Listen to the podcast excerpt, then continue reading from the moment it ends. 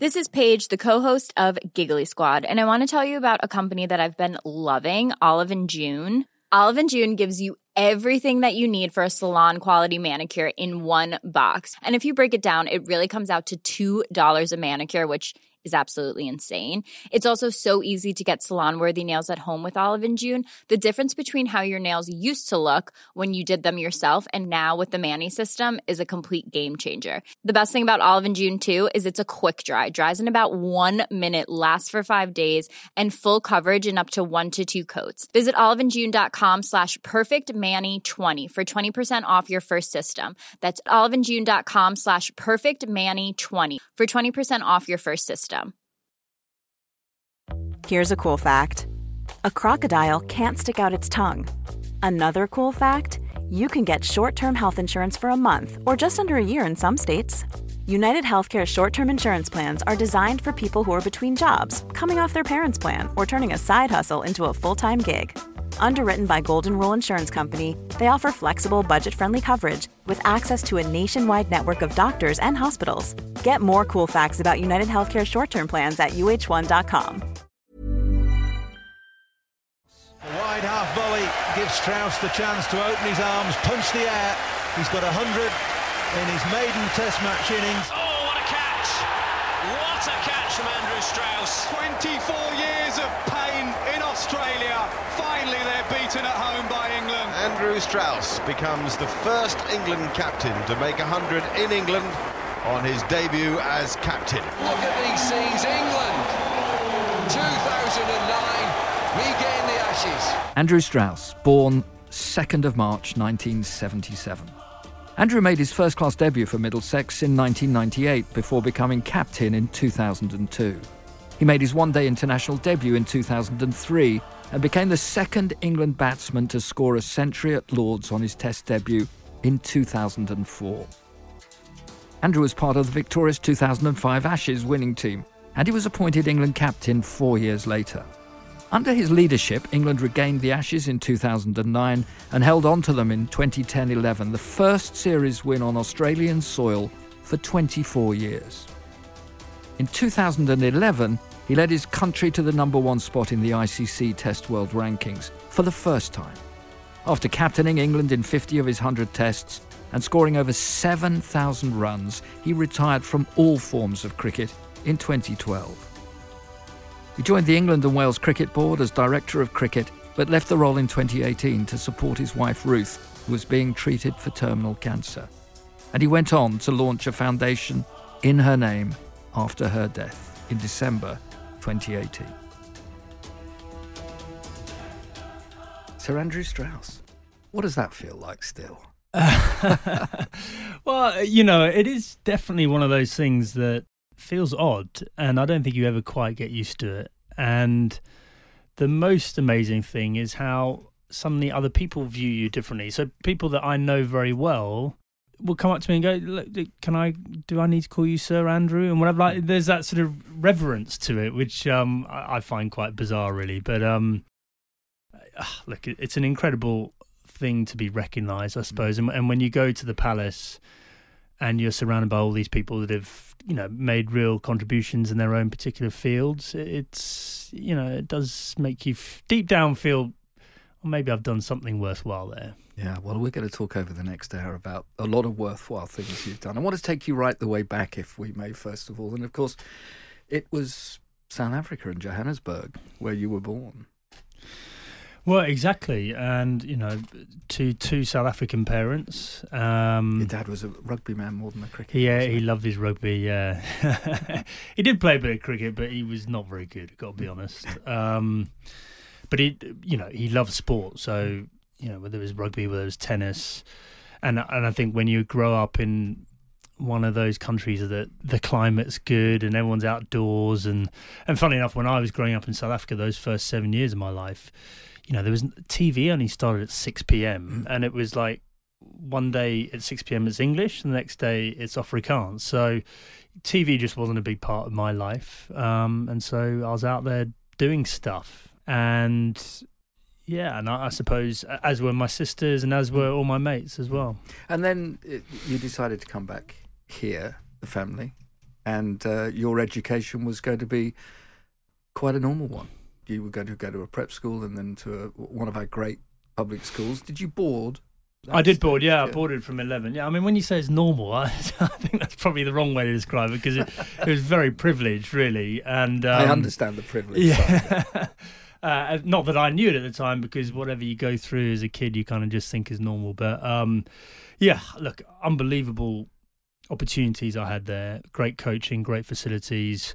Played millions of different sports. Literally, rugby, hockey, football, tennis, rackets, real tennis, like squash, everything. And one thing I would say is back in those days, I think it's probably changed a bit now, but what back in those days when you were playing sport at one of those public schools, it was recreational. You know, I don't think people were generally focusing on making a career out of their sport.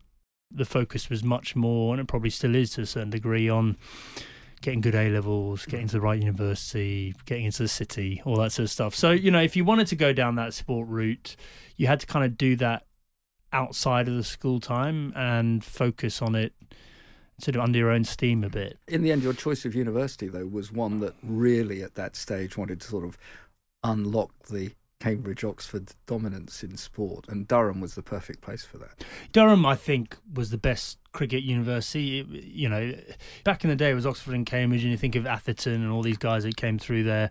I think by the time I came to university, Durham was established as a number one cricket university, and uh, and so, and it was very strong at rugby, and so I was playing both sports.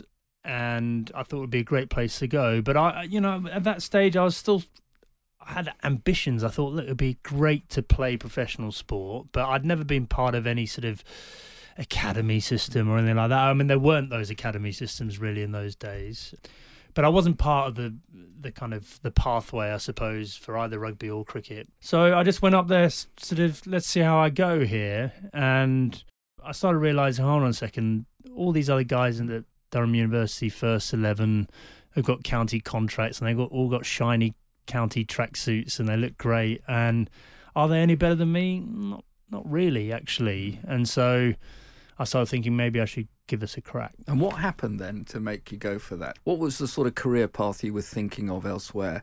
Sort of one that gave you the opportunity to play some great sport as you were with a work life balance? Well, look, I mean, I was doing economics at Durham University, and so most of my colleagues and friends were you know, they were getting on graduate trainee programs for accountancy firms and banks and yeah. legal profession and whatever.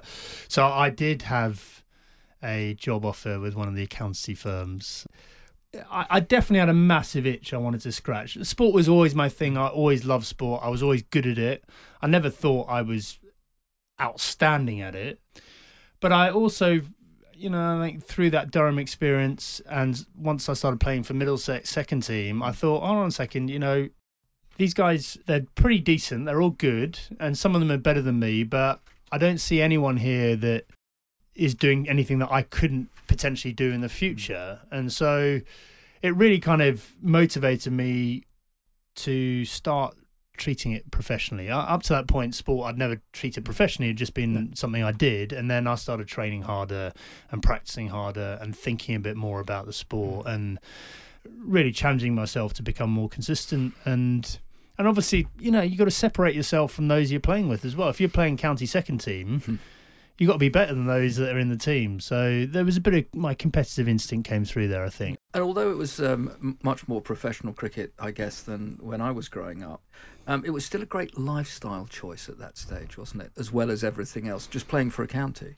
You've got to remember when you when you're leaving university, most people are leaving with loads of debts, aren't they? Because and they're in the summer holidays, they're working in a bar or something, trying to make ends meet. And there I was playing county cricket in the holidays We'd come back with a bit of money in the in the bank account, and then first signed my first full time contract with Middlesex when I left university, which was playing cricket for six months and getting well paid for it, relatively, and then spending six months in Australia, mm. like just cruising around Sydney. So you know, it's incredible life, really, and you know, great people, and you're you're mixing with your heroes. You know, the likes of Phil Tufnell and Angus Fraser and Mark Ramprakash and all these guys, Justin Langer, Mike Gatting even. Mm. Um, and these are the guys that I'd grown up watching on TV, and I just, you know, I just couldn't believe I was part of that. Really, It's a good time to uh, think and talk about Ruth actually for this now that you're in Sydney during your winters, enjoying life there, and meeting Ruth first in a bar in Sydney. Absolutely, and a very dodgy bar in King's Cross, and so I probably shouldn't admit that, but um, yeah, Sunday night after a, a day night international, England were playing Australia, and there was nowhere else to go out, and so a mate of mine went out and met Ruth and a friend there, and you know, it was just one of those extraordinary things. Ruth is a bit older than me, a bit more worldly, just an incredible sort of spirit and presence about her, and you know, within two or three months, we had to sort of decide what we were going to do because, you know, living on the opposite sides of the world is not an easy thing, and so it forced us to think about, you know, how serious that we wanted this to be and what sacrifices I both of us were willing to mm-hmm. to to pay in order to make it work. She was a successful actress at this time. Yeah, exactly, and really sort of s- making her way. You know, she'd had some, some quite good parts in Australian sort of drama shows and whatever, and um, she was making a couple of films at the time. So, you know, I, I certainly look back and think she made more sacrifices than me. She had to spend more time in England than I did, and you know, when you're trying to audition for parts and you're not in the country, then it, it becomes difficult. But you know, I, I think the great thing about Ruth is she was willing to to come over and give it a crack Yeah. and just see how it went. You know, she's one of those people that she, she really just loved having a good time and you know coming over to uh, she got on pit with people incredibly well. So coming into that cricket world that she knew nothing about whatsoever, um, she sort of made herself really an integral part of that world straight away. There was a lovely piece, I think, in, in Driving Ambition, your autobiography that you wrote shortly after you retired, where she sort of got off a plane and then went to a party with all the other teammates, girls and wives, straight away. Somebody that obviously has real confidence going into a room. Yeah, I mean, she just has one. She's one of those, well, was one of those remarkable people that um, could just make people feel comfortable and never f- looked uncomfortable herself in any situation. And I think that's what really attracted me to her because I, I hate going into a room when I don't like know people. Yeah, it's my literally my mm. worst nightmare. And just to see the sort of ease that she had with that and the, the way she could talk to anyone on their level, you know, she was she hated arrogance or mm. people feeling that they're better than other people and mm. whatever. And um, and throughout my career, that was a really important thing actually in, in keeping me grounded. When you know, obviously, we had some great times on the cricket Sure. field, and you sort of get sucked up into that sporting world and that celebrity world, and and she never bought into that. And also would have known and probably, well, I'm, I know has helped you in that her profession was another where you had to take the the deselection, the knocks, uh, and when it's not always about what you uh, haven't actually done. Yeah, exactly. So you're only in control of so much, and I think, um, Uh, I I think also for her, just what was important to her was family and friends, hmm. and work was a sort of secondary thing. Like, yeah, I, I want to do well in what I'm, uh, whatever I'm doing, but the only thing that's really important is family and friends. And I, obviously, we've been through a lot over the last 10 or hmm. 15 years but i think that that becomes more and more relevant actually Mm. um, as you get older it's hmm. kind of like she's absolutely right you know work is a means to an end but what is that end So you've signed your county cricket contract with Middlesex. You're now getting noticed as well, and there's England not too far on the horizon, actually, is it? And uh, a first test that you were sort of thrown into in many ways. I mean, I made my debut quite late. I was 27, and I had done it, I suppose, the hard way in the sense that I'd done it on the back of consistent performances for Middlesex. I wasn't one of these sort of golden boys that was plucked on potential. But when my chance did come on the back of Michael Vaughan getting injured in the mm. nets before the, the, the start of the New Zealand series, I just everything was the stars were aligned. You know, I was going to make my debut on my home ground, a ground that I obviously knew very well. I was in great form, felt fantastic. And it was a shot to nothing. It was one of those situations where, you know, Vaughany's Mm. probably going to come back in the next test. So I've got one test.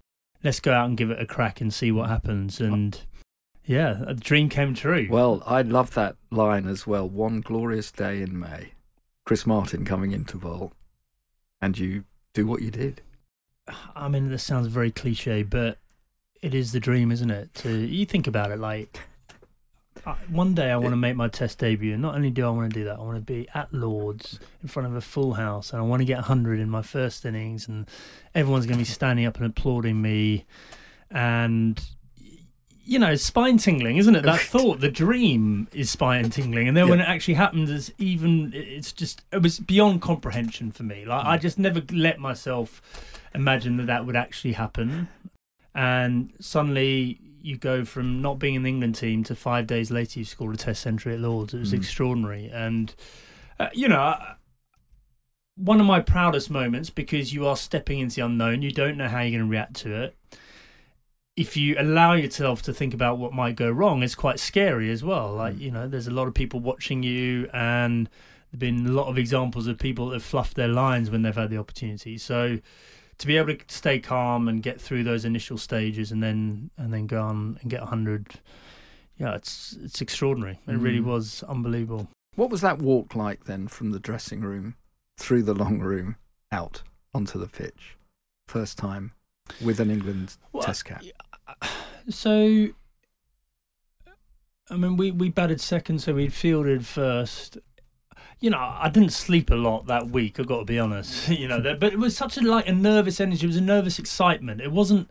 I, I wasn't sort of scared or overawed or I was just really excited about it.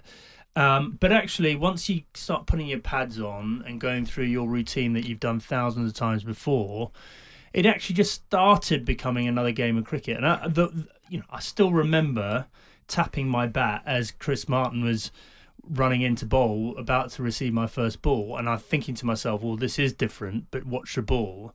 And once I'd negotiated the mm-hmm. first ball, then it was kind of like, "Okay, let's go." Yeah, I'm it's ready just another, this. it's another innings. here. Absolutely. And of course, it sort of went from there, didn't it, to start with over those first few years, where it became all consuming, the cricket side of things, really, with what you have to do as an international cricketer.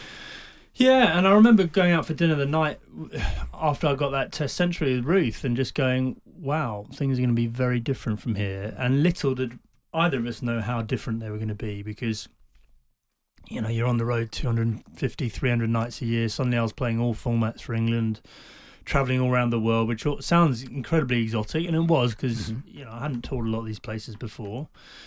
But it, it certainly changes your relationship and the work bit or the being an England cricketer becomes you Mm. and you know being a husband to Ruth and being a mate to my friends is very secondary it almost have to be everyone's got to understand that, that that's that's the par for the course for the time being It's quite a difficult one, that isn't it, to get that balance right. I mean, I one of the the great players that you played with so many times as well, Andrew Flintoff, when he, he talked to me about he was Andrew and he was Freddie. Yeah. And, and until he, he got it sorted a lot later on in life, he was never quite sure which he was. But he knew to his friends, they still thought he was sort of both of them.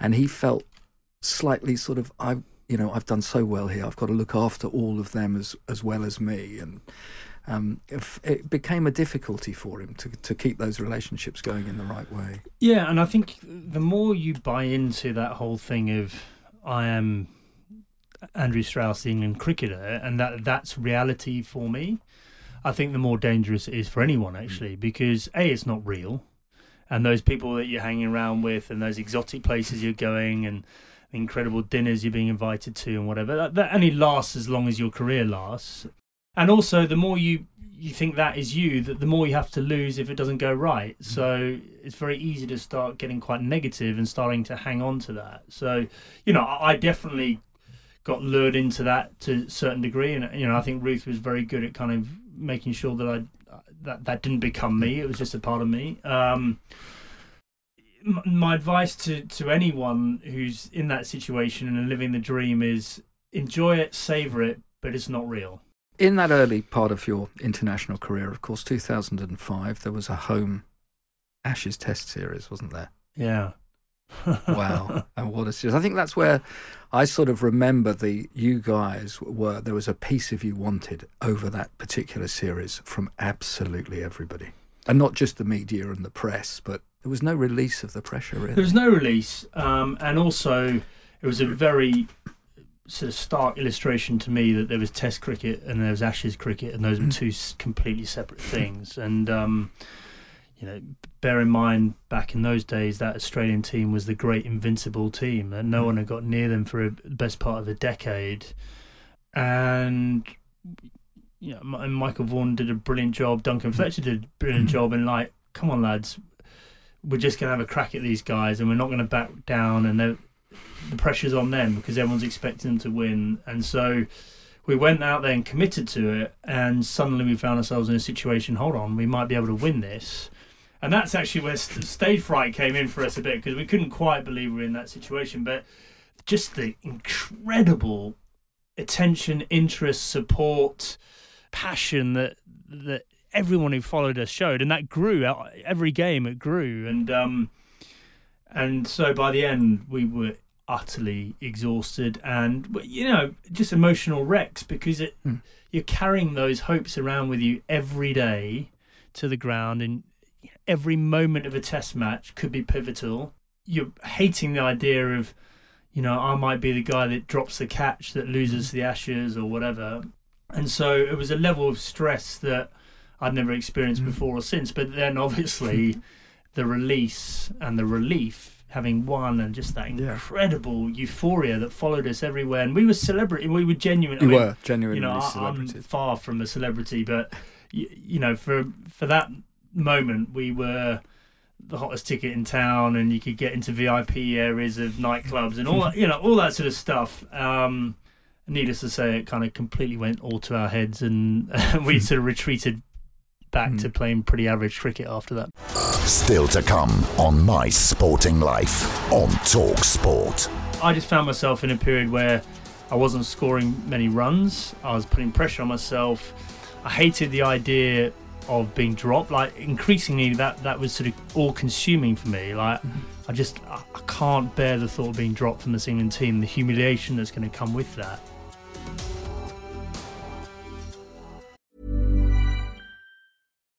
Millions of people have lost weight with personalized plans from Noom, like Evan, who can't stand salads and still lost 50 pounds. Salads, generally, for most people, are the easy button, right? For me, that wasn't an option. I never really was a salad guy. That's just not who I am. But Noom worked for me. Get your personalized plan today at Noom.com. Real Noom user compensated to provide their story. In four weeks, the typical Noom user can expect to lose one to two pounds per week. Individual results may vary.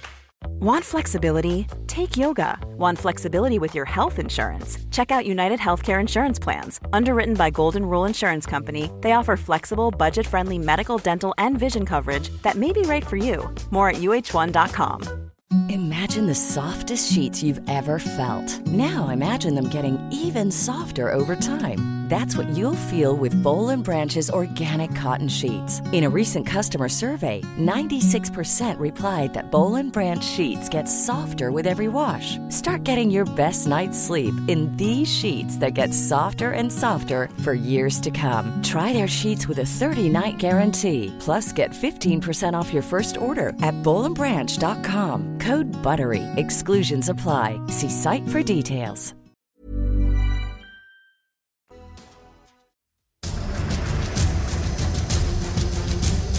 My Sporting Life on Talk Sport with Andrew Strauss. Over the next couple of years as well, though, you developed, and it- as I say, I want to dip in and out of things here, but it caught up with you, didn't Mm. it? 2007, you were beginning suddenly not to sleep as well as you should do, and things, and you were, you were, you were wondering what, where do I go and what do I do now? In some Yeah, ways. well, I think just the, the the sort of reality of being, Uh, you know, on that sort of conveyor belt hmm. of continuously going on tour, going to India for the first time, the second time, the third time, to Sri Lanka for the second time, to Australia, being away from home, like two young kids, hmm. and also suddenly expectation rises. You know, you played 50 tests for England and you're expected to go and get 100 every time you bat. And actually, other teams have worked you out a bit at the same time. So I, I just found myself in a period where I wasn't scoring many runs. I was putting pressure on myself. I hated the idea of being dropped. Like increasingly, that that was sort of all consuming for me. Like mm-hmm. I just I, I can't bear the thought of being dropped from this England team. The humiliation that's going to come with that.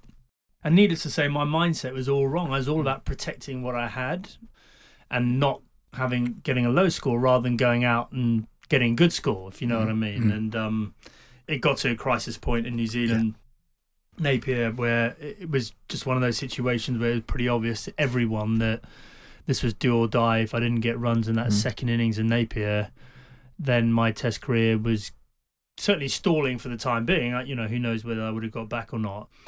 And the the incredible irony is that the morning of that innings, I woke up for the first time in probably six months and felt calm and relaxed. You said in the book as well I, I let it go. Yeah. And I let it go because I just thought, look, the reality is this. You're out of form. You haven't scored 100 in over a year. You need to score 100 today. The New Zealand attack are all over you like a rash. The reality is you're probably not going to get runs in this game, mm. in this innings.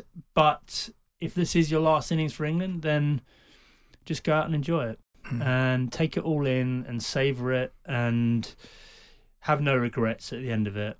And I just I went out and I was so relaxed and calm when I got to the crease. You know, rather than what people thought I would be, which is like gibbering wreck, I have to score runs. I was just relaxed, let it go. 177. Strange game. And just shows the value of psychology and being able yes. to shift your mindset, which is easier said than done. Yeah, and I, I think that's the important thing is uh, as well, because the, one of the other things that you, you did at, at the, around that time as well and what happened was that you sort of took yourself back really did you thought i can't reshape myself at this age. There's no good. I mean, I think it's a bit. You say if you you know if you were to ask the likes of uh, Sir Ian Botham or whatever what you do, well, well, you just go back and you reshape and you sort it out. Yeah. You know, but in in reality, for most people, it's not it's not that easy to do that.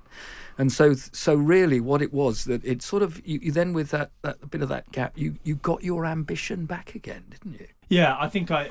So suddenly I felt like okay, I've got this is a sort of second stage of my career, mm. and I, have got to sort of get out of jail free card here, and I'm going to try and reconnect or stay connected with that feeling that I had in Napier for the rest of my career. That mm. you know, just let it flow. Let's not put myself under too much pressure. Let's accept who I am as a cricketer. You know, I, I, can't be a Kevin Pietersen or Freddie Flintoff or whatever. I, I, I am have my own game. I have my own limitations, and that's mm-hmm. okay. Just mm-hmm. work within that and also let's make sure that when I'm off cricket, I'm off cricket and mm. I'm spending time with my kids and whatever. So I just felt on the, after that I had a much better balance in my life. I was only playing Test cricket for that period of time. I just felt felt good, scoring runs consistently, and then fortunately, but I suppose I wasn't expecting it to happen. Then the the opportunity to captain England came along, and then everything got very different from there. Let's just sort of build up there. You mentioned Duncan Fletcher. You had Duncan Fletcher in a great relationship. Peter Moores a man you respected, although you didn't have quite the same relationship with him. And then Andy Flower, who was made temporary coach at that stage as well, but just a, a really good man. Yeah, so a guy that, um, you know, he got to number one in the world as a batsman playing for Zimbabwe. It's not an easy thing to do. So he was a guy who was incredibly driven and focused and knew what he wanted as a player. And he brought that into the England team as well. It's like, okay, if you guys really want to get to number one in the world, then you got to work for it. Like, it's not just going to happen. And so we needed that. And then I, I think the great thing for Andy and I is we started at the same time, so there was not a senior partner and a junior partner. You know, we saw ourselves very much as equals, and this was our sort of project together. And he brought the sort of drive and the focus and the goal orientation, and I brought brought a little bit more the guys. Let's just keep things calm. And I was pretty good at the people side, mm. and uh, you know, I really looked out for my teammates as captain, and so I thought I thought there was quite a nice balance there between us actually. And with that in mind, the um, the other part, of course, you'd you'd understood this. There was the celebrity sportsmen, the superstars, who everybody wanted the piece of. That was sort of took them slightly out of the team environment, whether it was cricket or football, and, and you had one or two of those that you obviously played with along the way, and and then that wasn't easy for either side, was it? Yeah, so I think a couple of things to say. Uh, yeah, every team has its superstars, and you need your superstars. You need your world class players. It, you know, if you want to get to the best team in the world, you can't afford not to have any world class players. But I, I always felt like there was a sort of engine room beneath them, and if the engine room wasn't uh, functioning properly, then it doesn't matter how good your superstars are. You you're not gonna you're not gonna win consistently. So when I look back at that team that I captained, I look at the people like Paul Collingwood and Matt Prior and Graeme Swann and Alastair Cook. Jonathan Trott, brilliant Yeah. example of that. Actually, he was probably the, the best example of I, all. I want I want you to talk to me about Jonathan Trott there because he played some extraordinary cricket, and yet didn't get the sort of headline makers for that cricket, but how important it was for the team at the time. Yeah, exactly. And you know, you look at his record at number three. You look at the calmness he brought into the role. He was one of those guys that, in the dressing room, people relaxed because you knew that it was going to take a good ball to get him out. He wasn't going to do anything stupid. He was going to get his little bubble and mark his guard out and and just play his way. And he had incredible sort of cocoon of concentration. Like if you were mm. batting with him, don't even try and have a conversation with him because he was in world of hmm. Trott. Like he just you weren't in his world at all. But incredibly val- didn't want the limelight. You know, he didn't want to be the superstar and but he what he loved was scoring runs. That was his sort of reason for being. And so, you know, I I suppose maybe unsurprisingly when the runs dried up for him, hmm. if all you're about is scoring runs, that's where it gets very difficult. And that that was a sort of precursor to to some of the issues he had down the track. Yeah, I can understand all of that completely. Let's talk, if we may, about one or two of the superstars. I mean, Kevin Pietersen is really the one that we everybody brings to mind, and, Yeah, and what he did. I mean, uh, just uh, you you again talk about that. You know, the first time you'd come across him really was in a county game at Middlesex in a pretty bad tempered affair. I think wasn't it against Nottinghamshire? Yeah, yeah. Well, yeah. I mean, he he was one of these guys that obviously he carved out a reputation for himself very early on the county scene because he was big and brash and you know arrogant and took the game to the opposition. And the annoying thing for all of us is he was just very good as well. So as much, as much as you gave him some stick, he would shove it back in your face. And he did that all the way through his career. Outrageous talent, by far the most talented cricketer I ever played with. I mean, just unbelievable. You know, he batted eight for his school team. Who would I just? I still can't get my head around that.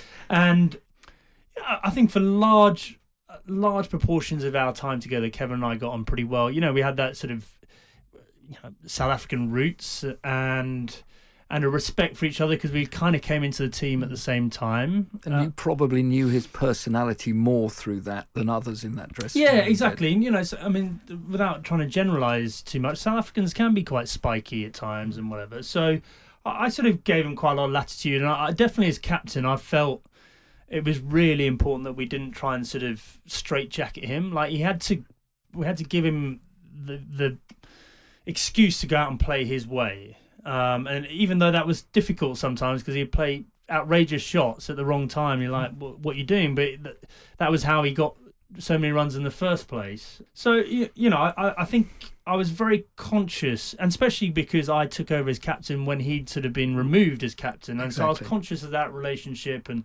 you know, by and large, I think he dealt with that exceptionally well. Um, but it, look, it did come to a head at the end, and you know, there were all sorts of issues at play, and you know, Kevin had fallen out with the ECB over the IPL, and he wasn't happy in the team, and he went too far. You know, I'm not going to make excuses for him. He went too far, and he did things that I didn't feel. Well, they were definitely weren't in the interest of the team, in my opinion, and so. You know, I called him out on it, and and that was the sort of the deterioration of the relationship for a period of time. Hmm.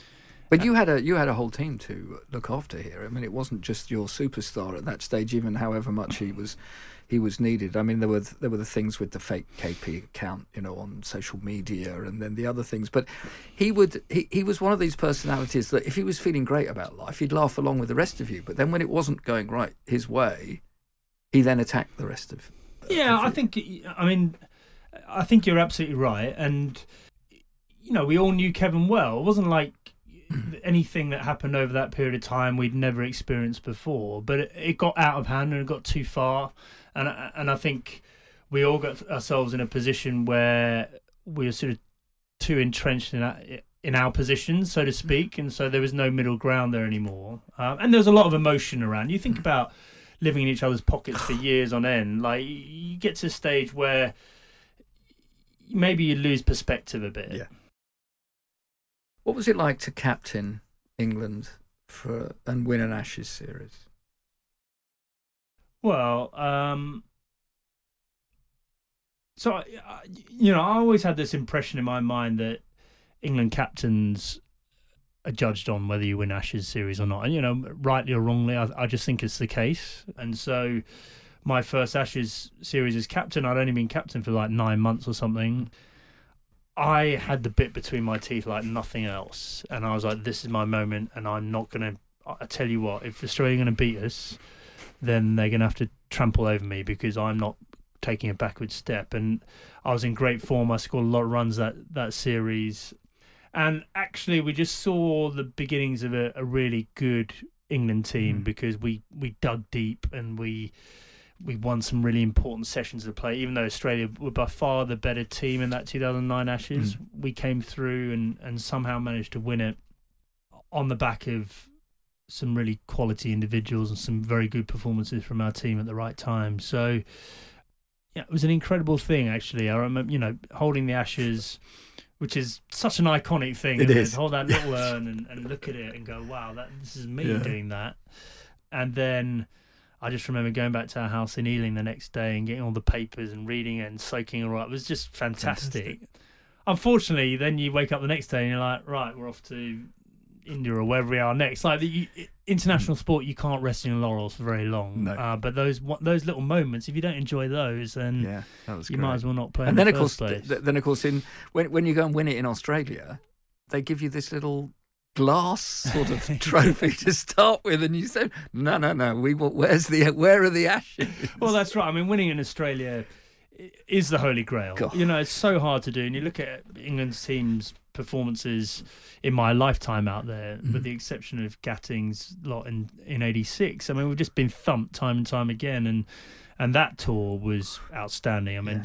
The performances on that tour were extraordinary, and so to win three one and to win th- all three by an innings, and then stand up there, the SCG, and you know they're 15,000 Barmy Army people going mental, and all the Aussies had left the state. It was just brilliant. Like, it just, you know, having spent so much time in Australia and getting so much stick off them for years, it was mm. just, it, it was fantastic.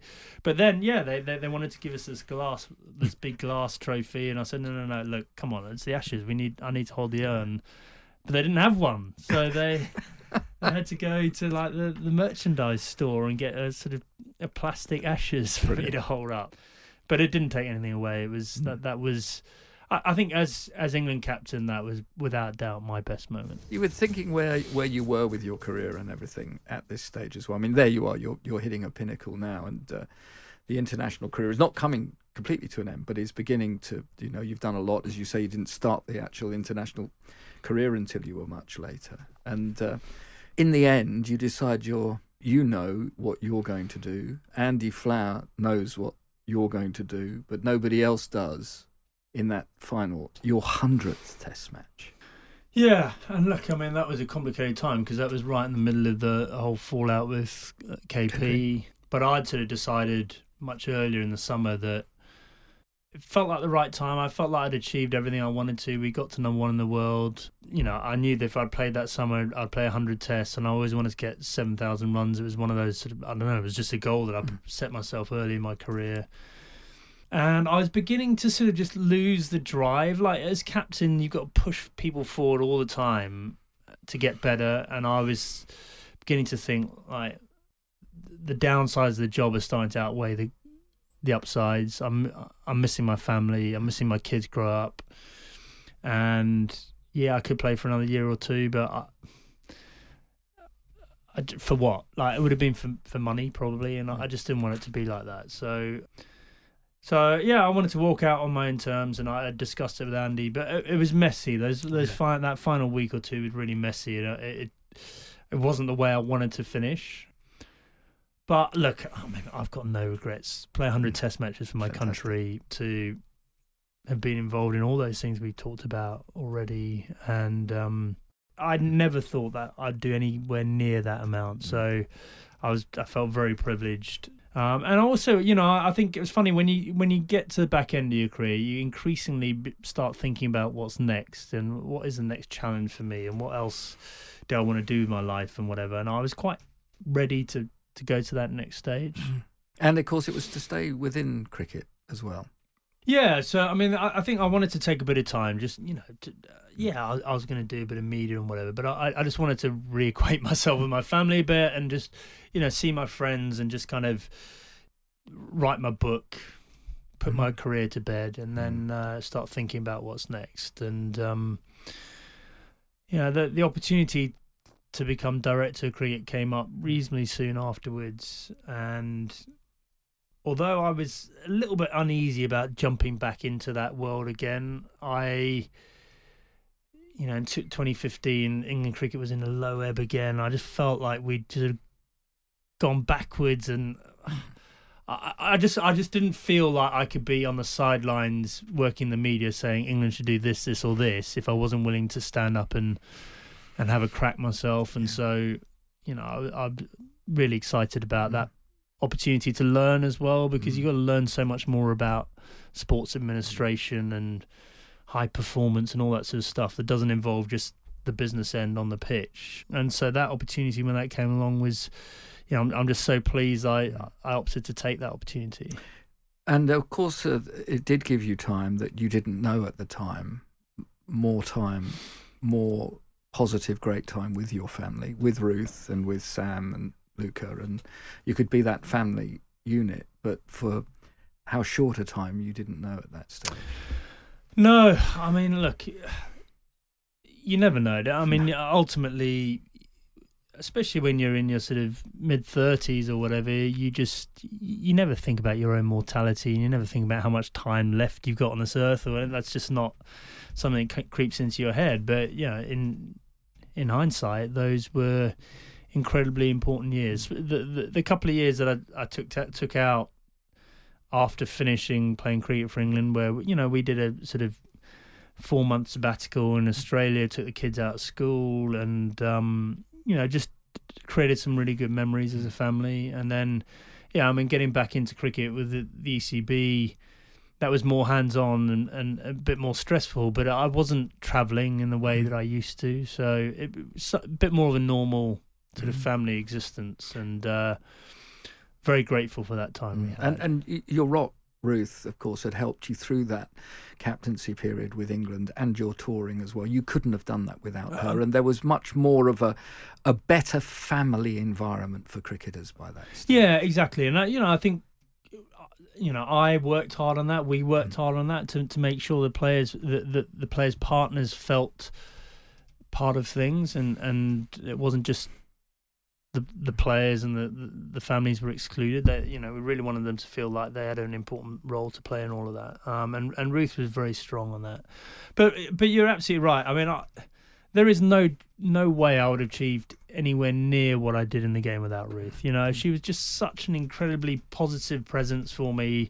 She um she gave me that sort of outlet from cricket. She challenged me to be, you know, a good dad to the boys and she was always always there for me regardless of whether i had a good day or a bad day and uh, you know and again that sounds a bit cliched but god it's important mm. you know when you when you're going out there and playing international sport you're putting on this mask aren't you and you're pretending that you're invulnerable mm. and that you're this sort of you know this impregnable fortress and you're going to go out and perform every day and then you take that mask off when you come home and actually you know all those insecurities or your frustrations or your your fears come out and that's well, here you need someone to to be there for Yeah, you, and, and Ruth was phenomenal in that in that sense. Did you get a hint before you found out that she was as ill as you thought? Well, uh, I mean, Ruth's always been one of those people that were just very well. Like she, she never suffered hangovers and stuff, and she was always up at crack of dawn and loads of energy. And so, the the sort of the six months leading up to her diagnosis, she was she was a bit tired. You know, she, she found it a bit harder to get out of bed. She had lots of aches and pains. I mean, she was still training. She was doing like a, a physical training course at the time, but she, it looked like it, she she looked a bit washed out. Um, and so I, I was worried that there was something wrong. And then, you know, she'd go to doctors for tests and this and then they couldn't really get to the bottom of it. Um, and then, you know, when the diagnosis actually came, she was really unwell, uh, and she she really deteriorated badly. And uh, and little did we know, but you know, she was she was seriously unwell and on the edge of dying. Actually, when we actually finally got the diagnosis through, um, and then there's a sort of rush to find out what what she got and and then what type of cancer she's got and then what are the treatment options and you know we went from a situation where probably three months earlier than her diagnosis you know Ruth was a little bit unwell but you, you'd never think there was anything wrong with her. To you know, we're sorry to inform you your wife's got cancer and it looks like it's stage four and it's going to be incurable and then we've got to find it seriously we need to find something right now otherwise we might lose her. And so yeah thankfully she was diagnosed with this very rare form well i say very rare form of lung cancer. I I think that's probably the wrong way to describe it. It's a non-smoking lung cancer so there's only sort of 10 to 15 percent of all cancer lung cancer sufferers get these types. Um, but it's still sort of five to seven thousand people a year so it's a lot of people that get them. But we just we just never thought that that's what she would have had. And thankfully there were some great treatment options that worked very quickly with her. But you know a little bit like kind of sort of my innings after Napier. Like I, I think we all felt like we've we've got some bonus time here. Once we got our heads around the fact that look th- this is reality for Ruth from now on like she's going to be on treatment and it's a sort of it's a battle between modern medicine and the cancer as to how long she's going to live.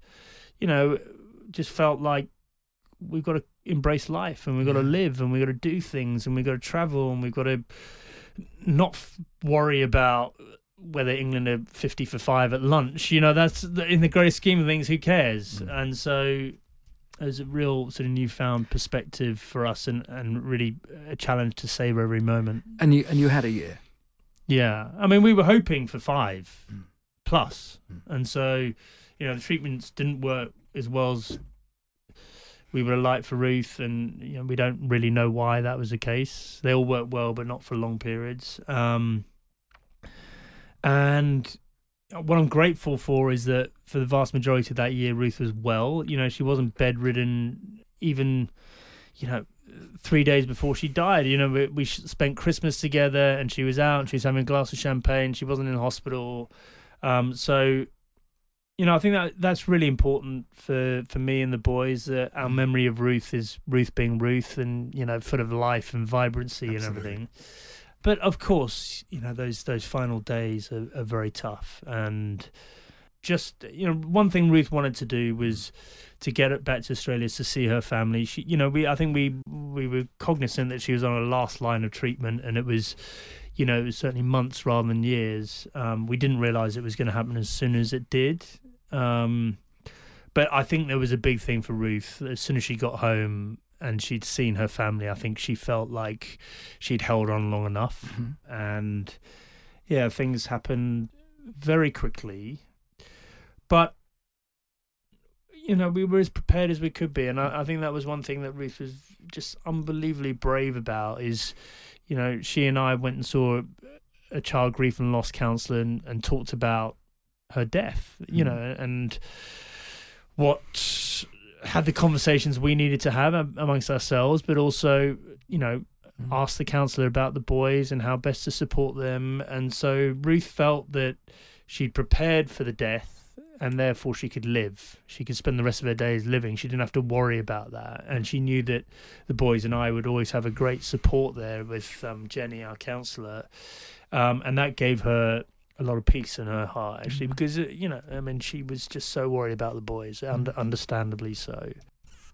And then yeah, and then it happens, and your life falls apart, and you don't know where you're going, and you're completely discombobulated, and you know grief hits you in all sorts of different ways, or doesn't hit you, or, and you really feel like the sort of the life that you've lived up to that point, those foundations that you have in place, have all, all been knocked away, and you have to figure out what your new life looks mm-hmm. like.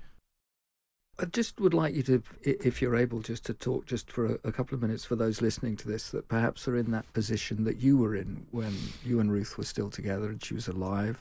And the practical side of things had to be sorted in one way, as she was very good at it, and also hanging on long enough to know she'd done enough for both Sam and DeLuca to sort of help the three of you through after that. And the many families are in this situation where they, they don't quite know what to do. Yeah, well, I think that just a, a few things. Number one, like you know, unfortunately, if you've got a an incurable disease or life limiting disease, whichever way you want to put it, then there's a slow realization that you know we none of us know when your life's going to come to an end, but that it's hap- it's going to happen, and so you can you got two choices. You can either stick your head in the sand and pretend it's not going to happen, or you can do what Ruth did, which is kind of go right. I I want to prepare for what's to come. I want to feel prepared. I want to feel like there's the right sort of support structure there for Andy and the boys, and then I can relax and enjoy the rest of my life. And who knows mm. how long that might be. And and so, you know, I would always encourage people to try and do that, however hard it is, and and to try and. You know, I, I think that the best conversations that Ruth and I had about death were when Jenny, our counsellor, was in the room because it's a, it's a mm. hard com- conversation, a hard topic to talk about, and Jenny had been through it f- for 40 years, was brilliant at that. And then, um, you know, Jenny just gave it, gave me and the boys some really good practical advice. So, so she, you know, she, she she she worked through me with the mm. boys, just in mm. terms of, you know, when you when you lose a mum. Uh, these are the things you sh- you should try and do. You know, you should try and keep your routine the same as much as you can. Um, you should keep yourself surrounded by people that love you and support you to so the boys realize that although mum's not there there's a big group of people that's still there to support them and that they should keep doing things that they that they love and that it gives them a feeling of positivity so you know it's very easy to sort of withdraw away and and she would always argue you, you, you just got to give them that sort of help and support and then also give yourself an excuse to she was massive, and I think this is a really important point that you can't force the kids to talk about it, and that the kids may not want to talk about it. But what you need to do is give them permission to talk about it by saying to them, like, you know, I had a bad day today. I was really missing mum. Was, uh, you know, what? I was really angry about cancer. Like, it just really frustrated. Actually, got to me today, and I was weeping and whatever. And the boys would sort of give me a little tap on the shoulder and walk off. But what I was saying to them is if you're ever feeling this, then it's okay to talk about it. Um, and I, I think just my general observation, and the more I think about it, the more I'm absolutely certain about it. We're just terrible with death. We just don't talk about it. Like, it's going to happen to all of us, it's going to happen to those that we love. You think about you know antenatal classes before people have a baby all this preparation you go through for a massive change in your life and with death you have nothing. And in fact people go oh i don't want to talk about it like that. Let them do it on their own because it's their own grief and whatever. Well we've got to be better than that. You know we've got to be much more open about it. We've got to be less worried about saying the wrong thing and more able to connect with people that are going through it. You, you know you don't you don't have to you don't have to be a counselling service for people, but I think you've got to be able to to have empathy for them and to, for them to know that you're there with them, and that's as much as you can offer. I think. Hmm. Sir Andrew Strauss, thank you for opening up with your sporting life for us. Absolute pleasure. Thank you. You've been listening to TalkSport's My Sporting Life with me, Mark Saggers. Thanks for listening. And make sure you subscribe on Apple Podcasts, Acast, and Spotify for more top TalkSport content.